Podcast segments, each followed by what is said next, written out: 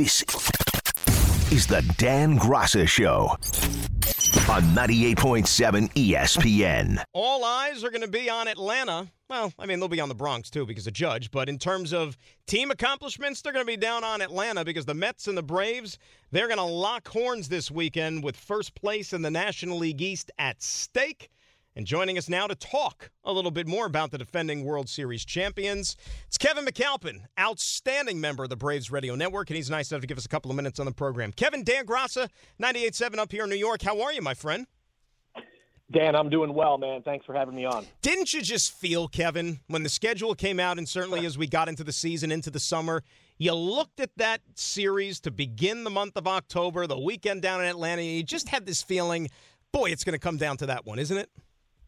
You know, it's funny. Uh, the way the Braves started, I think a lot of fans here in Atlanta were just hoping that that was going to be the case. You know, the Braves got off to a slow start and go back to the, you know, beginning of June after they had that team meeting in Arizona. Yeah, things have started clicking for them. And these two teams have really kind of traded haymakers over the last couple of months. You know, the Mets take four out of five in that big series up there in New York. Then the Braves take three out of four here in Atlanta. So once they sort of got past that point, you started forecasting through the calendar and went, all right, the Mets have a pretty favorable month of September. The Braves, August and September is not terribly overwhelming. So, yeah, it did feel like these three games were going to be the make or break for the NL East. And it's going to be a lot of fun. I'm just glad that Mother Nature is cooperating. You know, even 48 hours ago, a lot of folks here in Atlanta were wondering, you know, how's this going to work with the storm? Is it going to hit the area?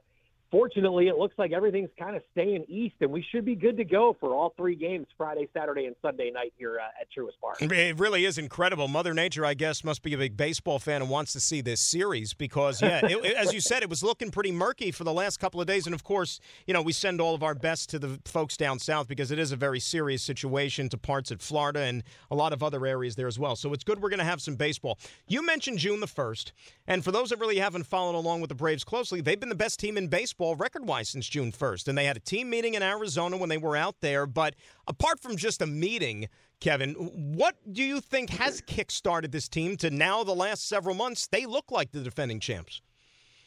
You know, it's funny. Uh, you have a, such a veteran laden team, and it's been the young guys, the, the guys they call the troublemakers here in Atlanta. It's Michael Harris II.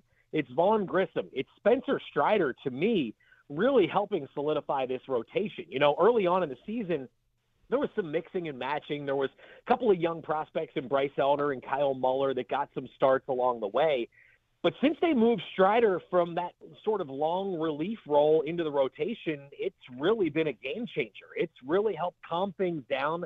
This guy hasn't made what uh, 22 or 23 starts, and he's punched out over 200 already. Uh, it, it's remarkable the job that Strider has done Michael Harris the second in the outfield. You know, the one thing the Braves did a really nice job of last year was they, they were really, really, and the last few years, they've been a really good defensive ball club. But early on this season, just wasn't the same. Remember, they were playing without Ronald Acuna Jr., Eddie Rosario, the NLCS MVP. He had an eye issue. He couldn't see the baseball. He missed a couple of months. So really, defense was a big issue for the Braves. They bring in Michael Harris, and he's done it on both sides of the ball. So, you know, what they've gotten from these young guys has been nothing short of remarkable. And they haven't looked overwhelmed. They haven't looked like the moment's getting too big for them. Uh, they're stepping up. And if anything, they're stepping up their game in, in some of these big moments. So to me, it's been the young guys. It's been the William Contrerases of the world. He's not even supposed to be here this year. He was supposed to be at AAA, but Manny Pena, who was the Braves' backup catcher, gets hurt. He's out for the year. And here's Contreras having a 20 homer season. First Braves catcher to do that since Brian McCann in 2013. So a lot of guys, what I'm getting at, that weren't expected to be a part of this team have come up huge and they've really helped sort of put this team on their back over the last few months. The Atlanta Braves, the organization is so well put together. Alex Anthopoulos and his staff, and we know that. I mean, you don't win four division titles in a row in a world championship by accident, but it seems like the pipeline is always stacked up. You ran down a couple of them, and certainly, you know, Met fans have had their share of them already, and you know that there's going to be more for years to come. The Michael Harrises, the Vaughn Grissoms, just guys that we've seen this year. I'll tell you this, Kevin. You know, when when a couple of weeks back when Julio Rodriguez of the Mariners signed his mega contract extension, you know, as a rookie, and Michael Harris, of course, mm-hmm. already they locked him up earlier this summer. I said to myself, boy, Michael Harris is having as good a season as Julio Rodriguez is, but yet he came considerably cheaper than what the Mariners signed Julio Rodriguez for. Timing's everything, isn't it? I mean, Yeah. Harris signed that deal what, like three or four days before the deal was announced with the Mariners. But look, it, it, it works on both sides, and I'll say the same about the Acuna deal. I know a lot was made of that after a year or two, saying, "Well, look, this guy, you got him for a hundred million bucks." Uh, two or three or four years later, he might have been a three hundred million dollar player. But these guys are both so young. It's guaranteed money. It's game changing money when it when you talk about your future and your family's future. And it also does allow the team to continue to build around them, but also allows those guys when they become 30 years old to still get another mega contract. So, you know, for me, I think you look at there's there's pros on both sides of this for the team. They can keep adding pieces around. See Matt Olson and the long term extension. Yep. Austin Riley, he gets north of two hundred million dollars. But again, when those guys are, you know, in the prime of their careers, they're still going to be at a point where if they if their careers, you know, paths go along the way you think they will, they'll still have a chance to get those groundbreaking contracts as well. So it's a win-win for both sides, really, when you think about it. Talking with Kevin McAlpin of the Braves Radio Network here on 98.7 ESPN. Mets and Braves first to three coming up tomorrow night there from Atlanta. Ronald Acuna Jr. We know he's the best player on this team, but he's obviously had some injury concerns. You know, they've spelled him here and there. He's missed a couple of games trying to, you know, be as close to 100% as possible. How much of a lingering concern do you think his health is going to be from here until whenever their season ends, Kevin? That's the big thing. It's going to take him a full off season to really, you know, get back to 100%. But I'll say this: I think the fact that they gave him it was either three or four games off last week. He's come back and he's looked like a totally different player. Um, look, nobody in the clubhouse in 30 clubhouses right now is 100%. Guys are dealing with all kinds of stuff. But I think when you look at, you know, you're, you're trying to win games. Obviously, you're trying to win a division.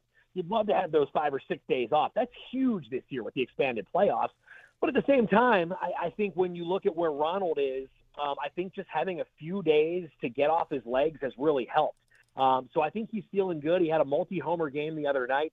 That's encouraging to see. I think he's really starting to see the ball better. And they're going back to the defense. I mentioned the Braves outfield defense earlier. They're just such a better defensive ball club with Acuna in right and with Harris in center. Teams just aren't willing to take that gamble and run that extra 90 feet. So for me, I think you, Ronald's just going to have to find a way to to grind through this and deal with this ideally deep into October again this year, and then get you know four and a half months where he can sort of just kick his feet up, and I'm sure they'll ease him into spring training next year. But yeah, it's it, he's going to need a, a whole off season uh, to get back to where he wants to be. But right now, like I said, the numbers are sort of trending in the right direction, and that's that's really encouraging for folks here in Atlanta. Braves might have the top two finishers in the National League Rookie of the Year race this year with Michael Harris and Spencer Strider. Strider, they're not going to see this weekend because he's on the shelf right now with an oblique. How much of that is actually attributed to the injury, Kevin, and how much of that is, well, he's a rookie. We want to limit the innings and rest him as much as possible, and let's put him on the shelf here a little bit. How much do you think of that as far as the balance with his stint on the IL? And that was the big question all season long was, okay, is there going to be an innings limit? Are they going to cap him?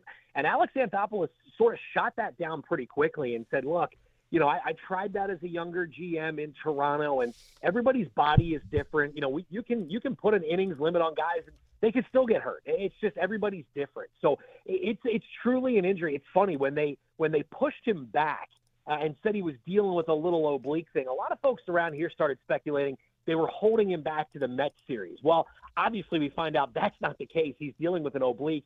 Braves are cautiously optimistic he'll be good to go for the postseason uh, because that's a huge arm to have with that kind of swing and miss stuff uh, in October baseball. Uh, but look, it, it, to me, it's more of he just felt something. It wasn't 100%. There was something that was, and we know obliques, you know, something very minor with an oblique that could maybe be a two, two and a half week thing can turn into a two and a half month thing very quickly. So I think he did the right thing. Young players tend to not say something. I, I commend him on telling the organization something wasn't right. So yeah, this was more of he, he's dealing with something that's not quite, you know, feeling 100%.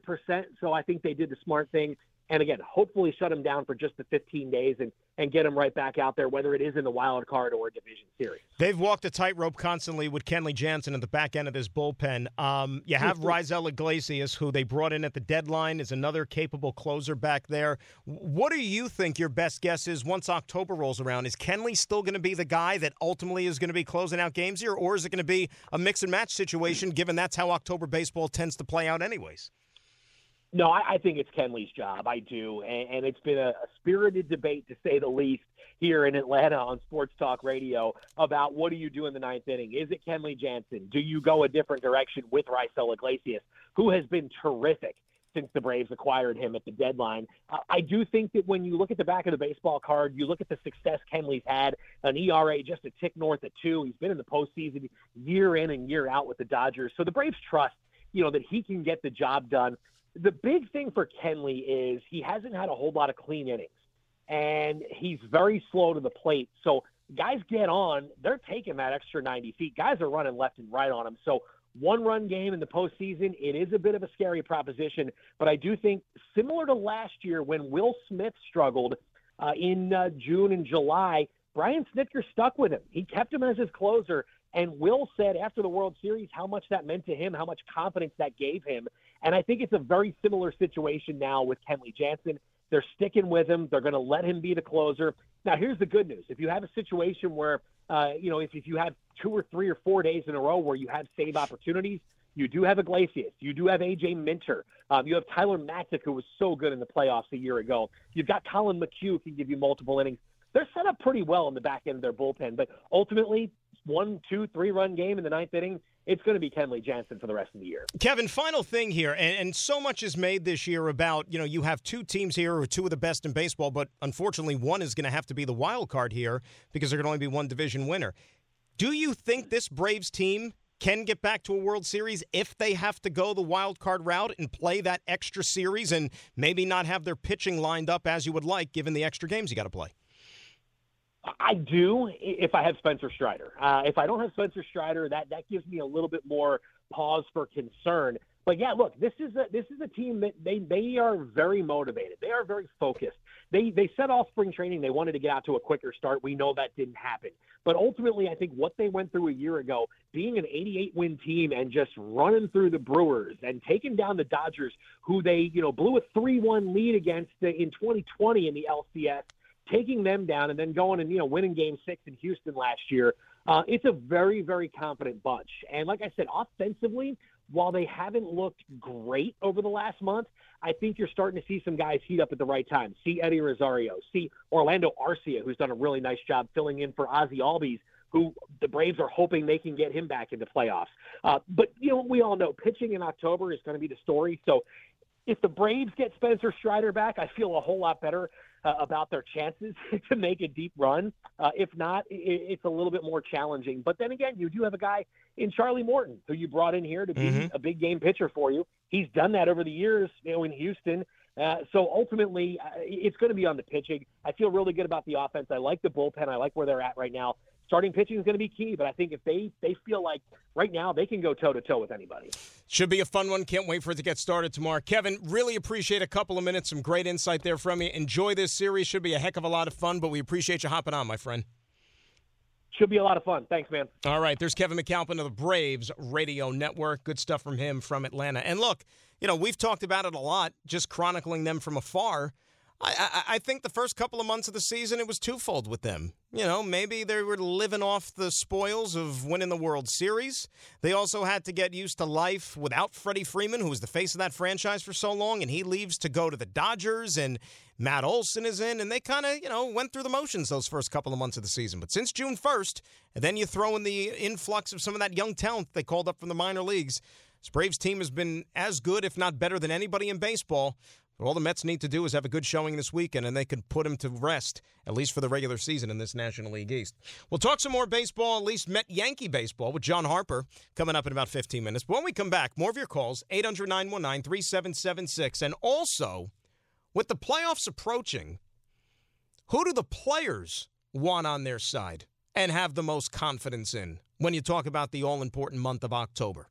We'll let you know what they had to say. It's the Dan Graca Show right here on 98.7 ESPN. You're listening to the best of ESPN New York tonight. 10 seconds on the clock. How many things can you name that are always growing? Your relationships, your skills, your customer base. How about businesses on Shopify? Shopify is the global commerce platform that helps you sell at every stage of your business. From the launch your online shop stage to the first real life store stage, all the way to the did we just hit a million orders stage, Shopify's there to help you grow. Sign up for a $1 per month trial period at shopify.com slash network, all lowercase. Go to shopify.com slash network now to grow your business, no matter what stage you're in. Shopify.com slash network.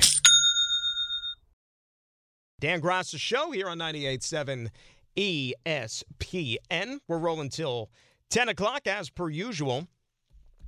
We'll talk to John Harper, of SNY. Little Mets and Yankees talk coming up in about 10 minutes or so. Thanks to Kevin McAlpin for hopping on with us, talking little Braves baseball. Remember, DeGrom and Max Fried in the opener tomorrow on Friday night. And it looks like we should get all three games in there due to the weather. Uh, that was going to be an issue. And then now it sounds like, as you heard Kevin say, that won't be that big of a deal, which is interesting. Uh, let us say hi to Dan in Manhattan, who is up next here on 98.7. Oh, Richard, I'm sorry. Richard, how are you? Hi, Dan. Dan, if Judge left, Yeah. would this be bigger than when Seaver left the first time in 77? No, Seaver was bigger. of course. He was there for 12 years, and he had won a championship, taken him to two World Series, something the Judge has not done yet for the Yankees. And he hasn't been there 12 years. So you think the fans would get over it just like the uh, obviously the Met Well, fans you, got well, over well, Richard, you got to remember, too, 1977, baseball was more popular than it is in 2022. Do you agree on that? Yeah, yeah. of so course. that's what I mean. I mean, so and remember, there was, you know, there's a lot of other things that can occupy your time now with the internet and so on and so forth. Baseball was like front and center of every sports conversation, probably still in America, and much less in our city.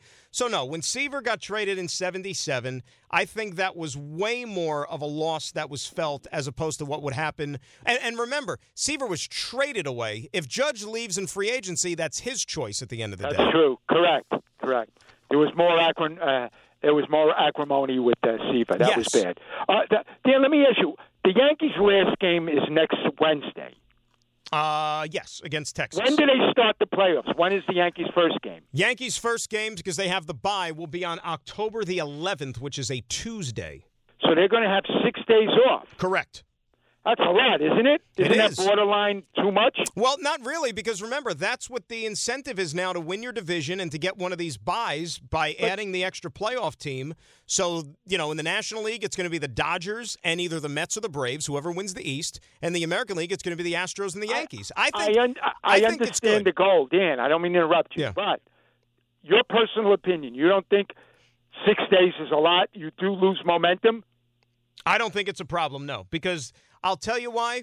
Because after you play Richard 162 games, you, these guys will welcome the rest. They really and truly will, and I think it's going to benefit the pitchers even more so that they're not going to have to go up there and they can rest their arms for a week. I think it's going to be a huge advantage. I really and truly believe it. And I can, I'm going to bring up something Michael had brought up on his show Mm-hmm. before. You, you know, they, they were talking about calls, and they were, you know, they said one guy. I think Curt Schilling was a little negative toward Michael's calls. That he was oh, verbose. Mm-hmm. You mean play, but you mean play by play calls. The play-by-play Gotcha. call, correct. And then Mike, Michael, of course, was repeating all the great calls in sports history.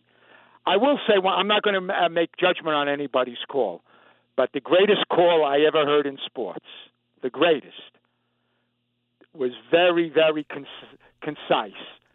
It was New, uh, New, New Year's Day, 1967, the Ice Bowl, Mm-hmm. Green Bay, Dallas. Mm-hmm. Now, first of all, can you imagine if sports radio existed then? Lombardi was losing 17 14, 17 14, six seconds to go, and he eschewed the field goal. In other words, that was a real riverboat gamble. Richard, I love the fact that you used an eschewed on the show tonight. right, that's right. that's some right. that's some big time SAT vocabulary. Oh yeah, right there, yeah, sure. friend. All right. So he doesn't go for the field goal, and he goes for the touchdown. Whereas if you know you don't get the touchdown, that was it. That was the last play of the game, and he went for the. T- anyway, all right. Ray Scott. This was Ray Scott's call. Did you ever hear Ray Scott, the great announcer for CBS announcer Of on the uh, Ice Bowl, yes, I know that Correct. call. All right. yes. This was his call. Mhm. Star touchdown. That was it. I thought it was the greatest call Ray I've Scott, ever Ray heard. Scott also, you know, his appendages might have been frozen too at that point. You have to take Yeah, that into that's true. consideration. That's true. You know, you That's know what I mean? He might have been able to even move his mouth. You know what I mean? No, but sometimes, Rich, and thanks for the phone call. You know, like uh, we just lost Vin Scully this year, and he was as good at it as anybody, of course. Sometimes less is more. You know, sometimes, yeah, not sometimes, often, if it is a monumental occasion, you just lay out. And if it's on TV, you let the scenes, the pictures, the images tell the entire story. You don't have to talk over that. People are watching it, they can form their own impression. Less is more. Agree, a thousand percent. Now, if it's on radio, that's a little bit different. You have to talk a little bit more, you have to describe, you have to paint the word picture like this from Sunday afternoon at the Meadowlands. Burrow takes the snap, dropping back. Pressure comes, they got him! Down at about the four yard line, and the Jets are going to burn that timeout, so they should have some good field position to work with. Quinnen Williams gets to Joe Burrow. That's how you make a call. Shameless plug, of course. it wasn't quite the Ice Bowl. Wasn't quite, you know, Judge hitting his 61st home run, but it was a call. It happened. It was a professional sporting event. Jets ended up getting a field goal before the half was over.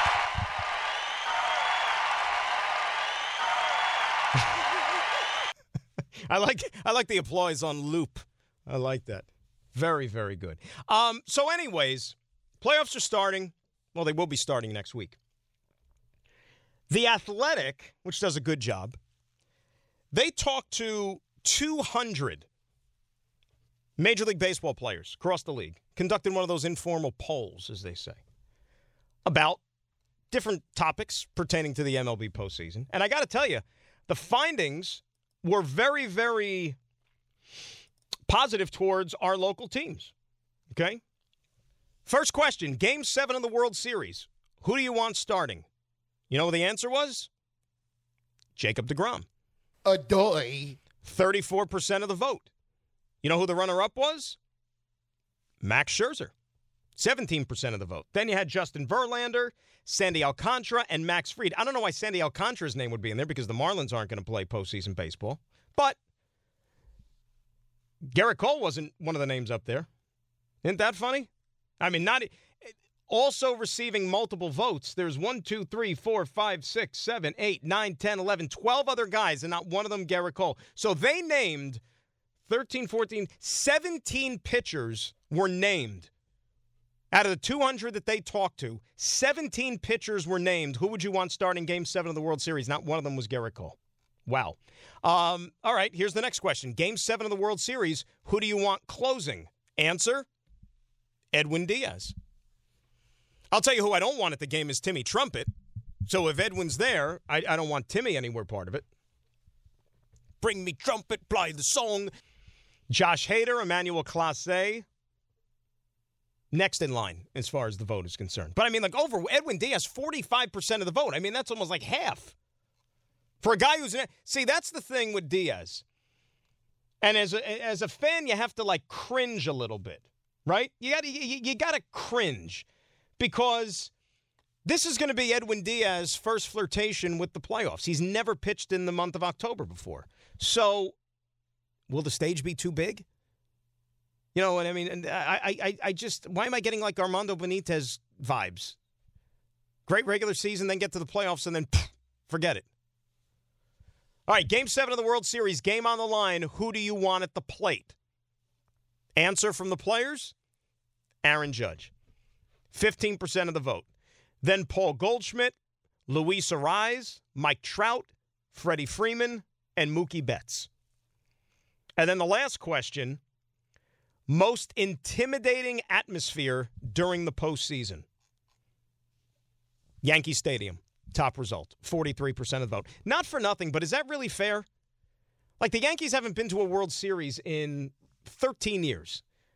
Is Yankee Stadium really is the new Yankee Stadium intimidating? And I still believe that there is a good number of folks out there, maybe even in Major League Baseball, players or whatnot. Because whenever they talk about, oh, it's such an honor coming into Yankee Stadium and, and you know, doing this in Yankee Stadium, it's such a special place. Like when people say that, it drives me crazy because they make it seem as if this was still the same structure that had stood for decades and decades and decades, where the Yankees won all those championships. Like, I don't know if people outside of New York know that this is not the same Yankee Stadium, that this is only the Yankee Stadium that's been up since 2009.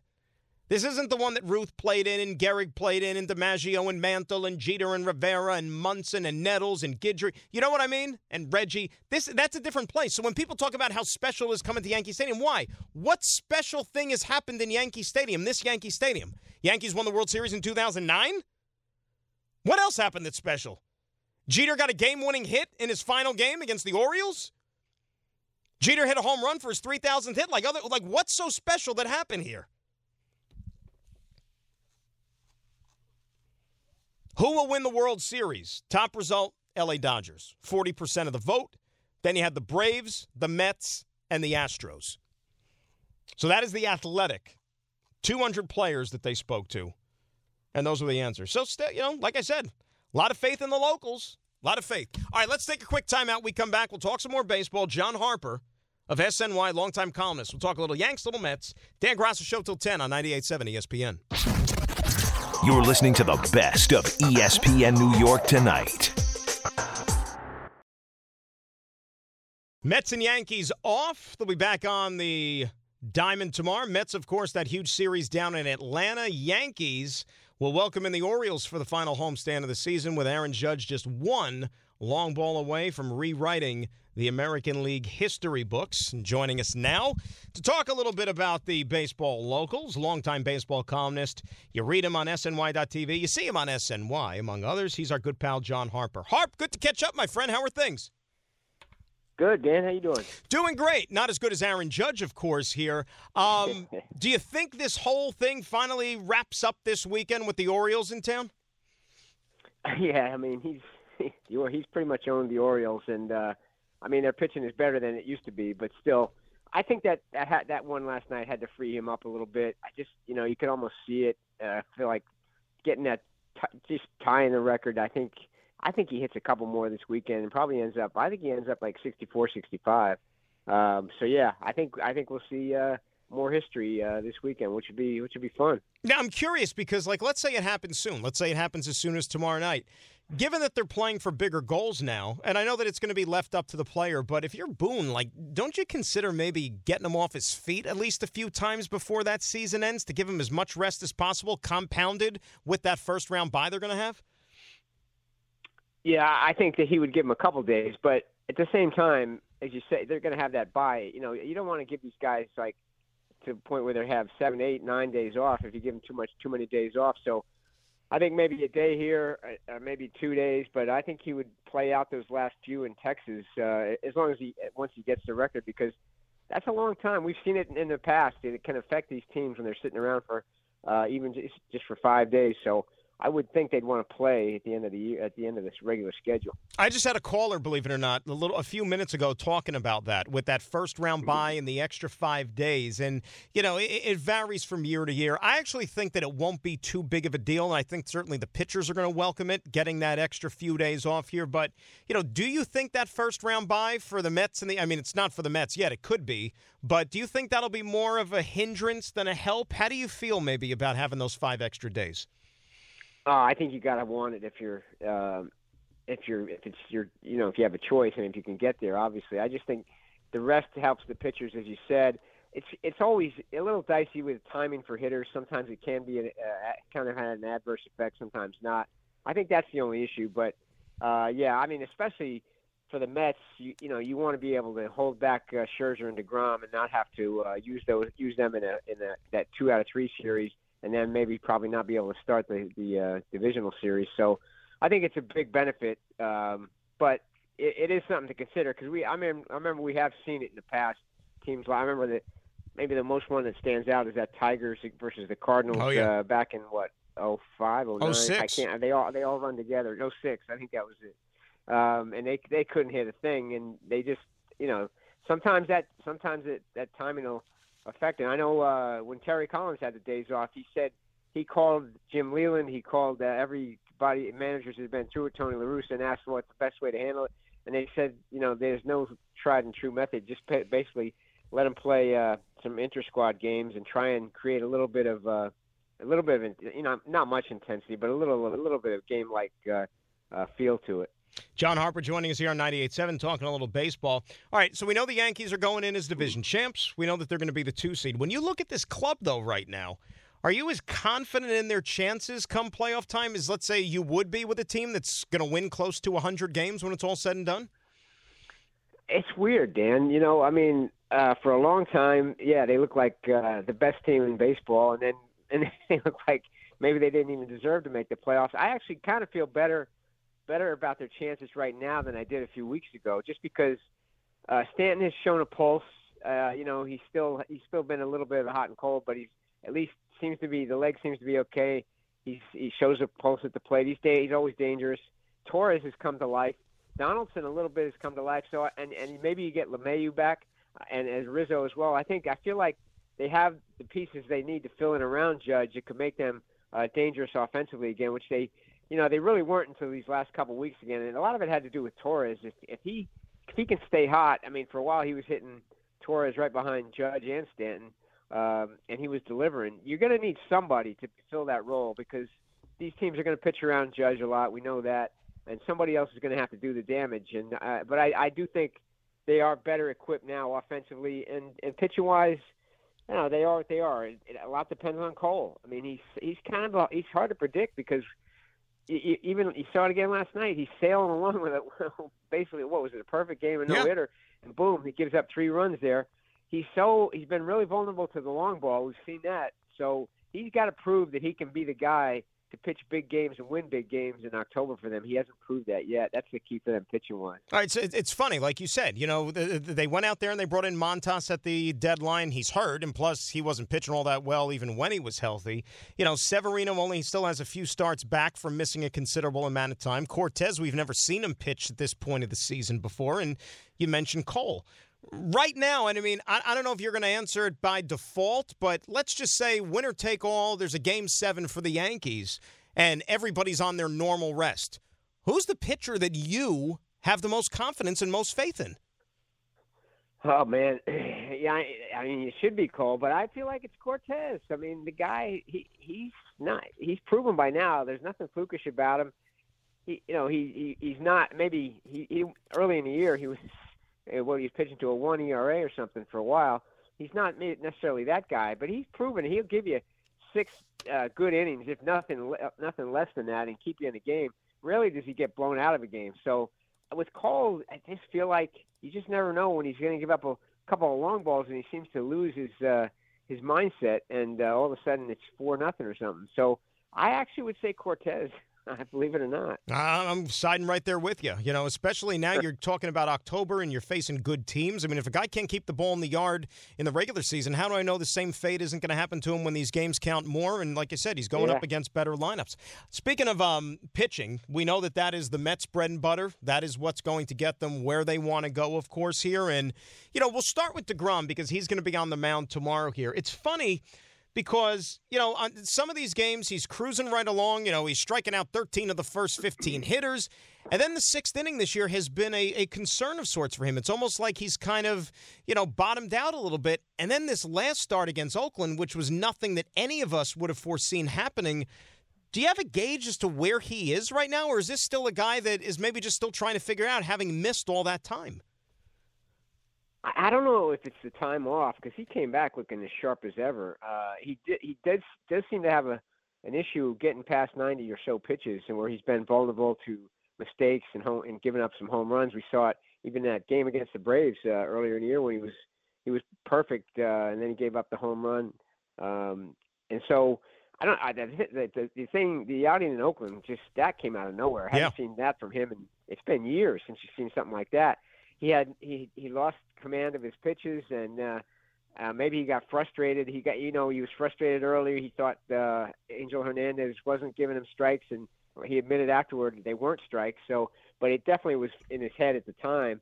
Uh, he just he looked like he didn't really trust his fastball. It's the first start in, in his I think it's uh, if I remember the stat right, it's the first start in his career that he hasn't didn't get a swing and miss on a fastball the whole the whole game. Wow. I think it was 27 fastballs, no swings and misses. So and and he was still throwing 99. He had a couple hundreds in there.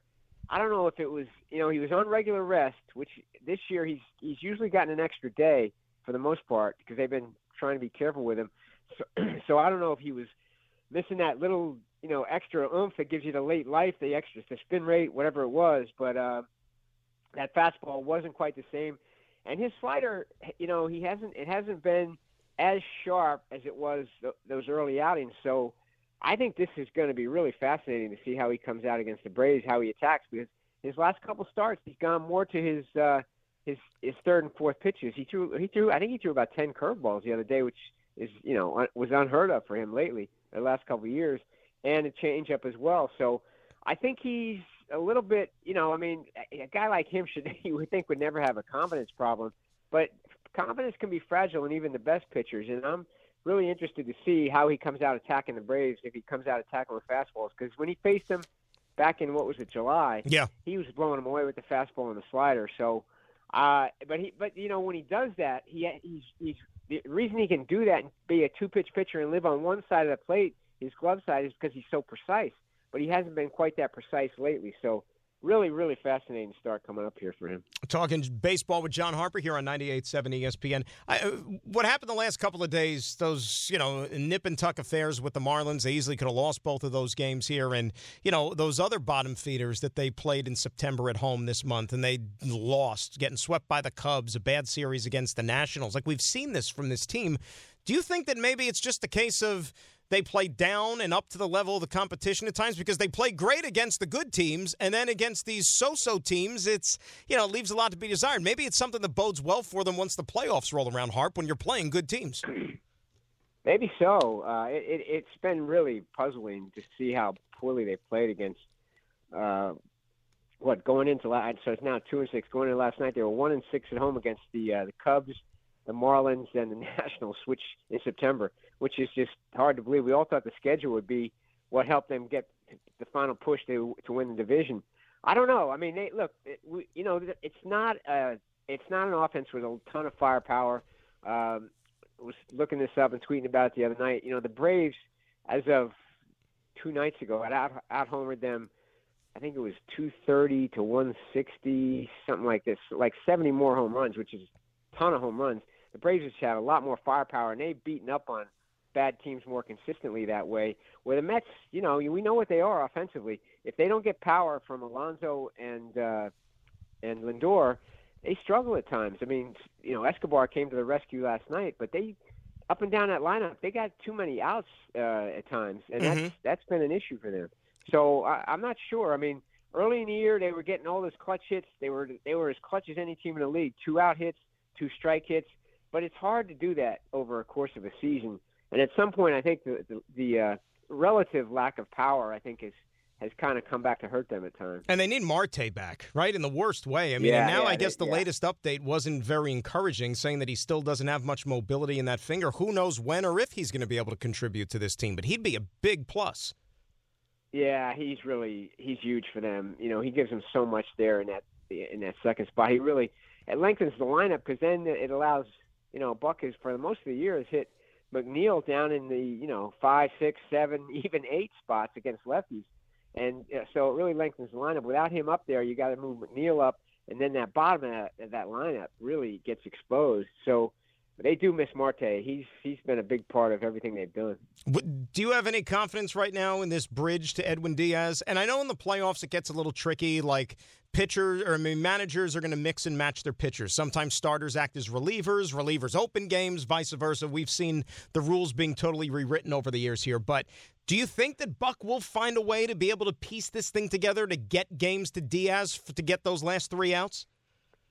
I- that's really we've talked about that all year. That to me has been you know the offense questions about the offensive side.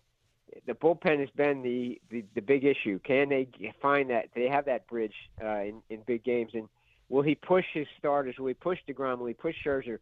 a little bit farther maybe because uh, he look he it's pretty clear he trusts Ottavino as his eighth inning guy, as his number one guy next to Diaz. But Ottavino scares me because for one thing he can't hold runners on. Runners steal at him because he's got such a long delivery. He's an automatic stolen base. So you put him in there in the eighth inning of a one-run game, guy gets a base hit, and it's a double. He's in scoring position.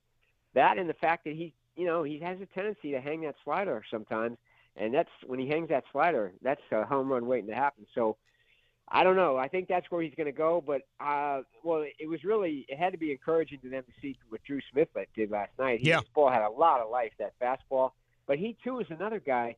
He's gotten hurt this year with those hanging those uh, those sliders. You know, uh, I kept I kept thinking Megill would be the guy to come in and and kind of fill that role, but it's you know it's kind of it seems like it's almost too late for him to kind of seize that role now.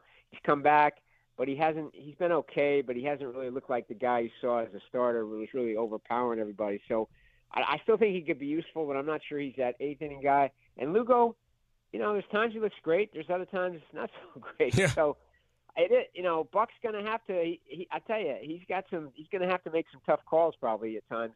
Try to do matchup wise, but uh, it's it's going to come down to. I think it's going to come down. To, a lot of it's going to come down to Ottavino because I think Buck trusts him uh, more than anybody else. All right, we got about a minute left. Close on this one. All things being equal, who's got a better chance of hoisting that trophy? Is it the Mets or the Yankees? uh, you know, I I got to. Oof, man, that's a tough call. Uh, Obviously, got to factor in the leagues. Yeah, that's what I'm thinking. That's what I'm thinking. I, I would say, you know, the Degrom Scherzer factor, but for the Mets, but I, I think I got to say the Yankees just because um, the National League. That man, that is that's going to be some uh, some run there to get through all those. There's so many good teams in the, in the postseason. The Cardinals are going to be a really tough out too now. They always Uh, are. so I think I think just factoring in the percentages, I'd have to go Yankees. I don't know if they can beat the Astros, but you put them in a seven game series with them, anything could happen. So I would have to say the Yankees, just based on the strength of the leagues. It's going to be fun, and we're going to start to get our answers here in about a week. Harp, thanks for a couple of minutes, my friend. Always appreciate the conversation. I'm sure we'll be talking again real soon, pal. Thanks for hopping on. Yeah, sounds good, Dan. Thanks. All right, there's John Harper, SNY. Playoffs beginning a week from tomorrow in Major League Baseball. And you hope, we know the Yankees aren't going to be playing a week from tomorrow. You hope the Mets aren't either if they could finish off this NL East. This is the Dan Graca Show on 98.7 ESPN.